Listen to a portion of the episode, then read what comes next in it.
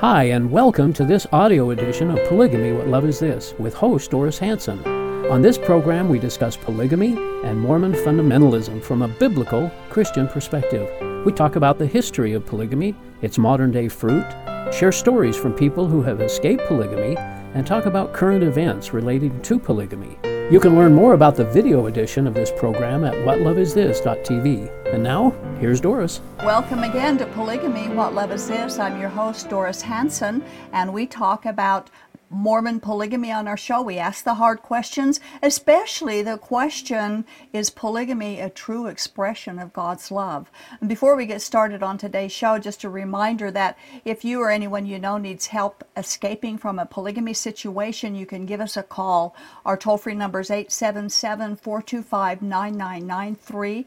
You can go on our website, shieldandrefuge.org, for more information about how we can help you.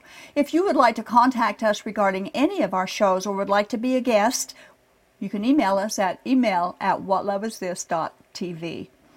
Our returning guest we talked with last time uh, is formerly the senior pastor of the Moody Church in Chicago, where he pastored for 36 years. He's retired now and is uh, pastor emeritus of the Moody Church and an international conference speaker. He's written more than 30 books and is a featured speaker on three radio programs. He's in Salt Lake City to speak at the AM 820 Truth Radio Luncheon and Dessert uh, Social and graciously agreed to have an interview while he was here, which we are certainly uh, happy about. So I would like to introduce and welcome back our special guest, Dr. Erwin Lutzer. So glad to be with you again, Doris, and thank God for all who are listening and watching and and we thank you for taking the time. I know you just flew in here; you're probably tired, and uh, and we just appreciate you coming you. and and mm-hmm. doing this show with us.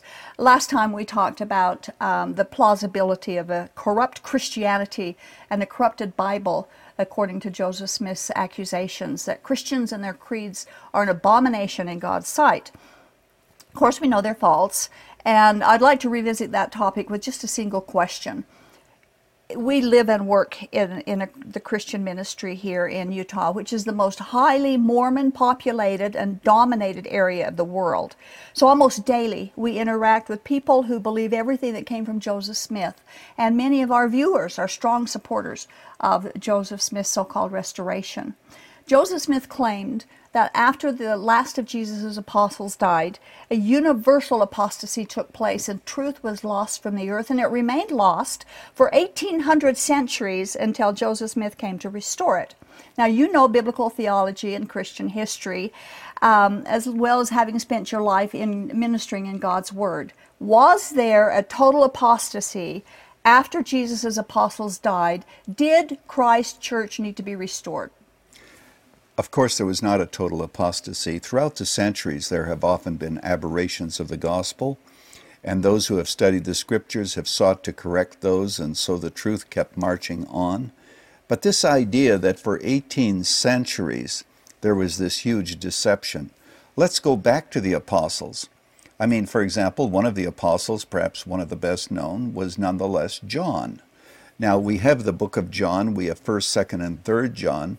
So we can tell whether or not apostasy has occurred by going back to books like that or books written by Peter. Mm-hmm. And what we can find then is that our faith throughout the centuries, as I say, there have been times when the gospel was buried under tradition. I do grant that. But even then, the true believers looked to the Word of God and they were saved. And the reason they were is because we have a rope not just a thread, mm-hmm. but a rope of truth that began with the apostles, and on that basis it continued throughout these centuries.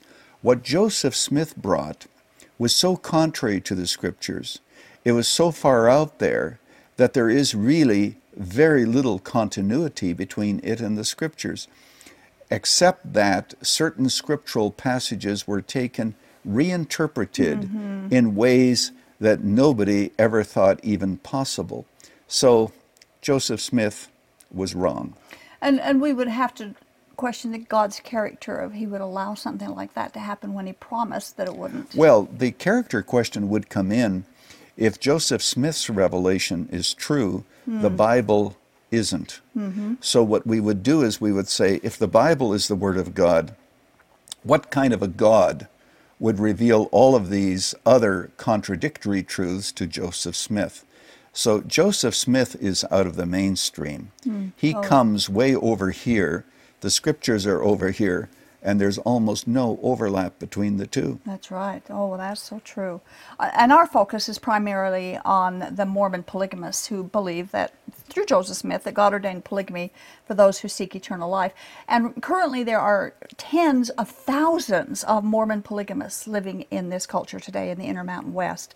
Joseph Smith's revelation of polygamy is in their book called The Doctrine and Covenants. In that passage is a threat to his wife Emma that God would destroy her if she did not allow her husband, Joseph Smith, to take multiple wives.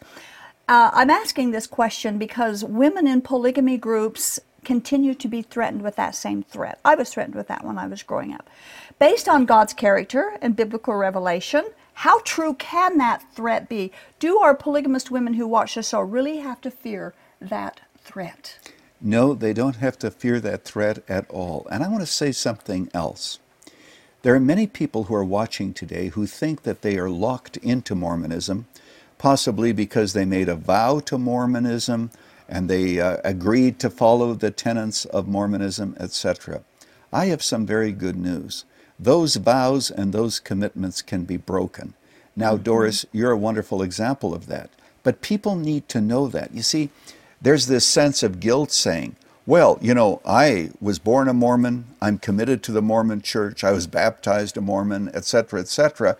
I am obligated to be a Mormon. Exactly. No, Yes, you are yes. not The obligated same in to the be a polygamy groups. It's the same Yeah, thing. you are not obligated.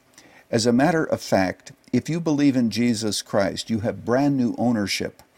And that ownership of your commitment to Jesus Christ breaks all other ownerships hmm. that have been put upon your life. Thank you for saying Throughout that. So history, there have been many people.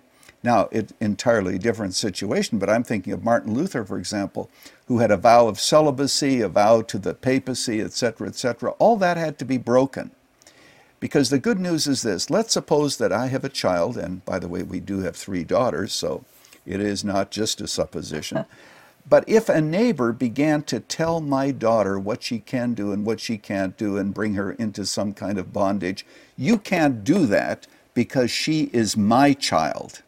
When you believe in Jesus Christ and receive Him as Savior, there is such a definite transformation of ownership that mm. now Satan and the Mormon church or nobody else can hold you into some kind of human bondage and say, well, you're obligated because. Right, no, right. you are not obligated That's because. right. New ownership, new allegiance, Mm-hmm. new power, past, no longer dominion over you. Oh, wow. And that's big in this culture. That's big in the polygamy groups as well as those Mormons who have gone through the temple and made those oaths.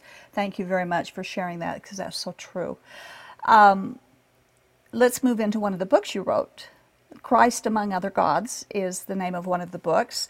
Uh, several years ago, uh, and the book focuses on the challenges of representing Jesus in today's world and helps us counter the claims of false religions and the truth of Christ. Our local culture teaches that Jesus is just an elder brother, that he is also the brother of Satan and of all the demons. In your book, you said that people love Jesus, even though it may be a false Jesus, they can deeply love their idea of who Jesus is. Would you briefly explain to our viewers what you meant by that statement? Maybe give a little more detail. And then, how can they determine if the Jesus they love is uh, and follows the true biblical Jesus and the one who saves them? Uh, Doris, you've asked two questions, so let's Yes. back up and answer the first, and then we'll get to the second. The first one is this Here I am at the Parliament of World Religions in Chicago. 5,000 delegates meet to see whether or not they can unify all the religions of the world. I was there for the whole week, hmm. dialoguing with all of these people from different religions. One of the things that I did discover, by the way, is that Christianity is the only religion that has a savior.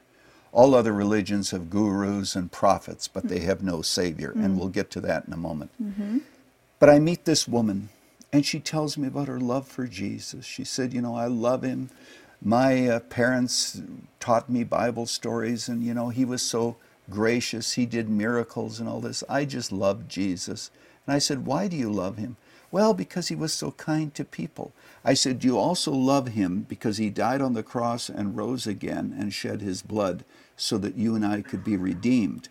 And she lost eye contact with me. She sort of glanced aside and said, I've never even thought of that before. Oh, my word. So here you have a woman who is loving a Jesus, but a Jesus that she neither understands nor knows because of that. It's a sentiment in the heart. Uh-huh. So you have people today who say, well, you know, I love Jesus too.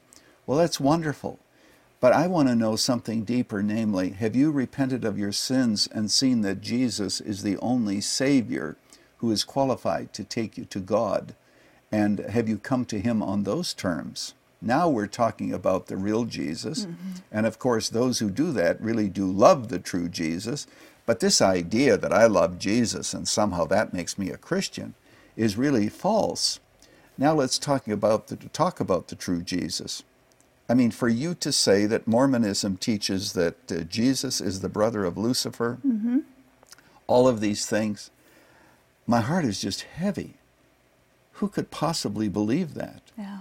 The Jesus who redeemed us is the one who said regarding Lucifer that he disarmed all principalities. The Bible says Jesus disarmed all principalities and powers. What did Jesus say about Lucifer?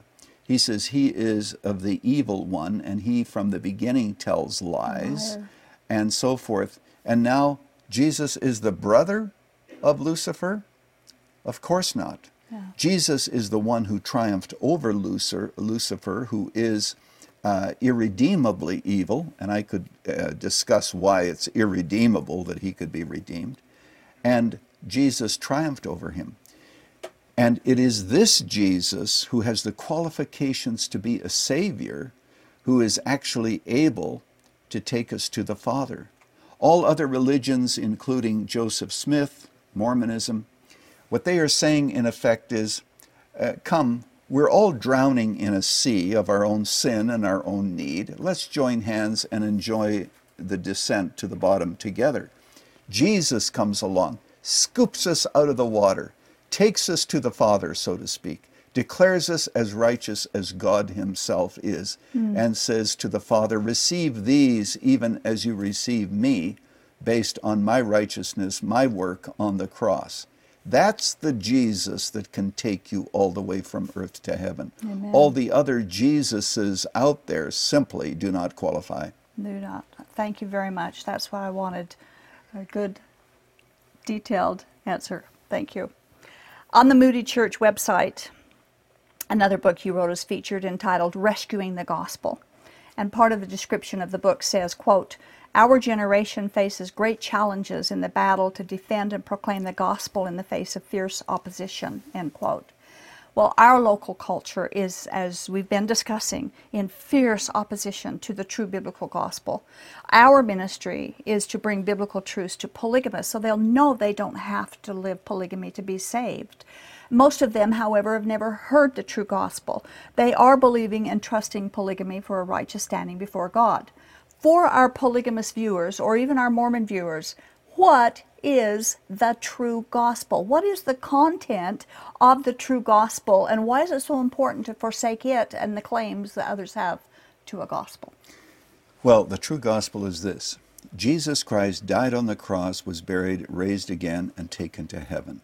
When he died, his death was a sacrifice for all who would believe on him. And this sacrifice was so complete that he could say, It is finished, mm-hmm. it's paid in full for those who believe. But furthermore, I say to everyone listening to this, I urge them to believe on this Jesus. And I would like to just look at the camera for a moment and talk to all of our friends who are listening. If you believe that when Jesus Christ died on the cross, was raised again, and later taken to heaven, and that he died for you and that he died in your stead, and you receive what he did for you because he is the Lord and the Savior, you will be saved, but something else. You will know that you are saved. You see, the reason that you may not have assurance of salvation today is your performance is imperfect. Try as you might to live up to all the doctrines you've been taught, and I can assure you, you are failing. When you believe in Jesus, He takes His righteousness and grants it to you, and you receive the gift of eternal life, stands in your stead, so to speak, in God's presence, and you are wholly accepted. And assurance now comes because of His promises, because of the ministry of the Spirit. Quick illustration. I flew here today from Chicago.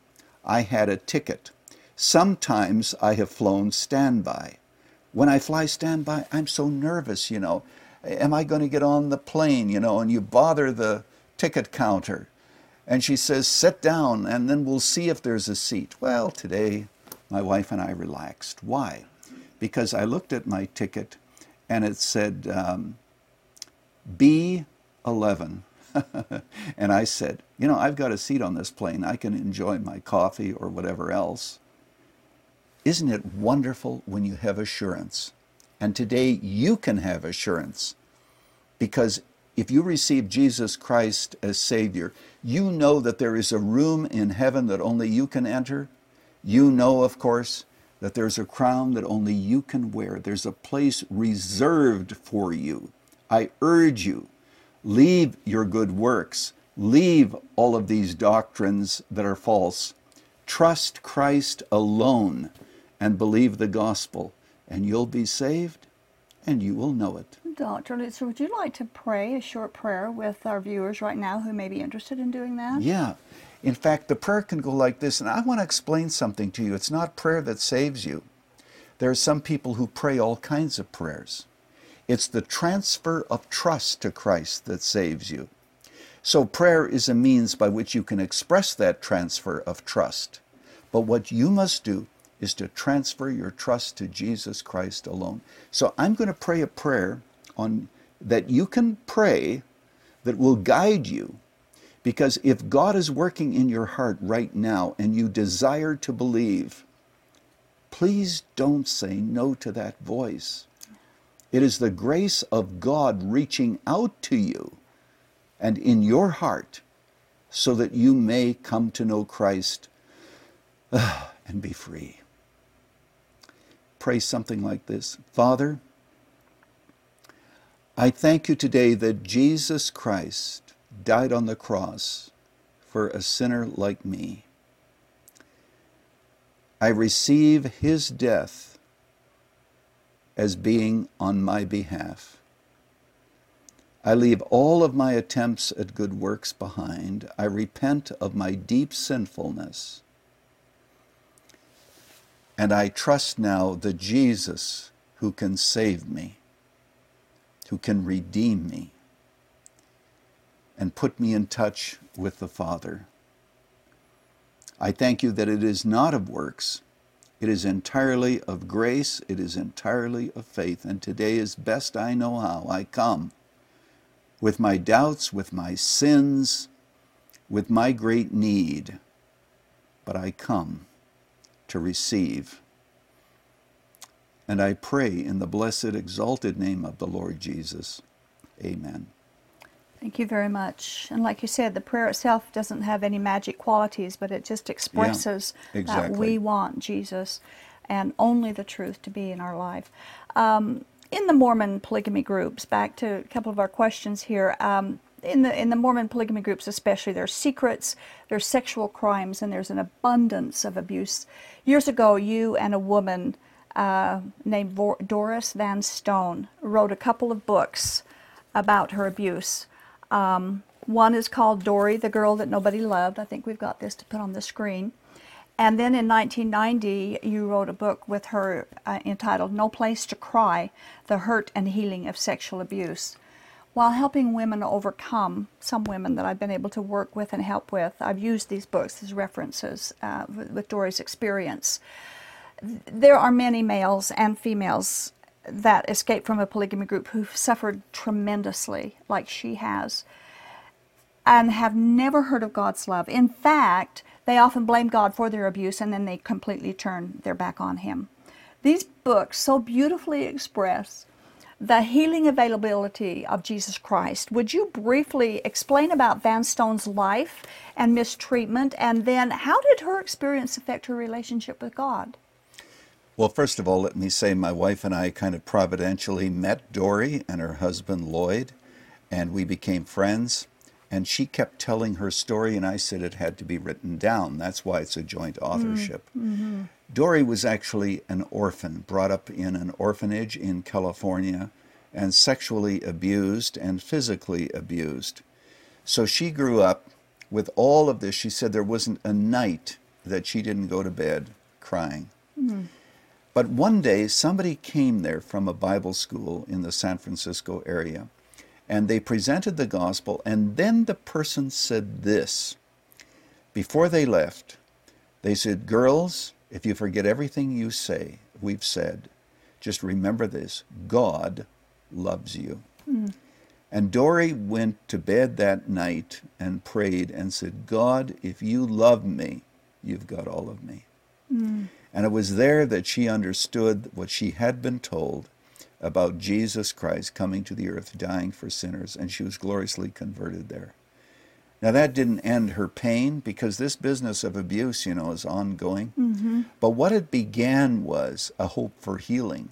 Someone right. gave her a New Testament, and she would read the New Testament, and as she went from home to home when she left the orphanage, abused in various places, she tells the story of how she would go into the bathroom and read a few verses of Scripture every morning, and then she'd put her New Testament away and she'd go off to school. So embarrassed, so full of shame because she had very um, grumpy clothes, if I can put it that mm-hmm. way. But through a period of time, when she discovered God's forgiveness and God's love, that enabled her to bring about healing. She was married to her husband who later died, by the way, of a heart attack, unfortunately. But as a result of that, there was healing. And the reason she kept telling her story is no matter where she told it, she encountered women who had been abused as children, sexual abuse. And the reason that we wrote the second book, No Place to Cry, believe it or not, Doris, was this. In the first book, she had not yet had the nerve to tell me about the sexual abuse. Mm. She had told me only about all the physical abuse, the verbal abuse, and so forth, because, you know, there are so many women out there so full of shame. Mm-hmm. But she said, and I don't say this uh, to draw attention to myself, that when she told me about the abuse, that I cried. And it meant so much to her to know that a man cared mm. and that I understood to some extent the depth of her pain. Yeah. But then No Place to Cry was written to take it a step further and to show that even for sexual abuse, which carries so much shame, so much baggage, uh, so much um, in which the human being, the little girl or the little boy, is devalued mm-hmm. and just feels so worthless. Even at that point, Jesus Christ meets us in our need and gives hope and healing. So she was married to Lloyd. Uh, they had children. And actually, Dorie is still alive today. And um, Rebecca and I like to connect with her from time to time. Does she still do conference speaking? She, do, she no longer does conference speaking. I think she is really excited about dying and going to be with Jesus and seeing Lloyd again. Again. Oh, yeah. how, how great is that? It really touched my heart when I read it. I, I personally was not sexually abused, but I was horribly emotionally and physically abused. Although I do know many, many people who have been sexually abused in polygamy groups. And I know from my own experience that until I became a Christian and invited Jesus into my life, I was not healed. I abs- I had stuffed it and stuffed it, and I had the shame. I had I'm a polygamous kid, you know, all this kind of nonsense. But Jesus healed me, and it was a process, but He did it. One thing that Dorie said in, in her book is she said, I just wanted someone who would love me. Mm-hmm. And she didn't have that in all of her experiences until she found Jesus loved her. Mm-hmm. And the depth of that love transformed her. And she was able to forgive and then go forward ministering to others. And you know, here's something exciting. The Bible says in the book of Hebrews that Jesus Christ despised the shame. Uh-huh. and died on the cross, probably crucified naked or whatever. But here's the point what Jesus really did is he shamed shame. Mm. He says, Shame, shame on you. I am going to despise the shame. And for those who believe in me, they need not be ashamed because they I know all about them, every last detail about their sin, their perpetrator's sin, and I love them anyway. So they can come to me as they are. They don't have to clean themselves up. Mm-hmm. They don't have to say, well, you know, I'm not good enough now to come to Jesus right, because right, I've got right. all this background. No, you come with that background. You come with that shame. Um, we only have um, 30 seconds or a little more left. Um, one of the things that I find interesting when I talk with people, especially women, but some males, that they call themselves the black sheep. They've been, they come from these backgrounds and then they, they become Christians, and then they say, I was always the black sheep. And I was called that for myself as well. So it kind of reverberated with me. Isn't that interesting that God takes black sheep? That God takes those Doris, that are living in shame. He's the only those are the only sheep he takes. It is, isn't it? and and and yet there's so many, and it's not a coincidence that, that that's what's that's happened. That's right. That's right. Well, uh, Dr. Lutzer, thank you so much for taking the time. I just appreciate it very much. I'm sure our viewers are going to love watching these two shows that we've done. And I just hope you have a great time while you're here. Thank you, Lake. and God bless you. Thank you very much. You know, Dorie Van Stone and her husband shared her story of horrendous abuse and then of the enduring love and the abiding power of the grace of God. It wasn't God who abused her, people did that. And God does not abuse those in polygamy groups either. People with their own selfish agendas do the abusing. But God's love provides a way out, it provides a place to go for safety, for a refuge from the ugliness of the abuse and from the loneliness of an existence void of God's love. Again, we are grateful to Dr. Lutzer for sharing in these interviews, as well as his lifelong ministry and ongoing, never ending story of God's love and grace and ministering that to others. We invite any and all refugees from polygamy groups who want to know more about God's healing process to contact us. We would love to help you however we can. We hope you'll enter in and remain in His love. This has been the audio podcast edition of Polygamy What Love Is This? This program is a production of A Shield and Refuge Ministry and Main Street Church of Brigham City. You can view current and past video episodes as well as download audio episodes of this program at whatloveisthis.tv. If you or someone you know is in need of assistance in leaving a polygamous situation, please contact us. We are here to help. All of our contact information can be found at shieldandrefuge.org or call us at 877 425 9993. If you have any questions or comments about this or any of our other programs, we'd love to hear from you.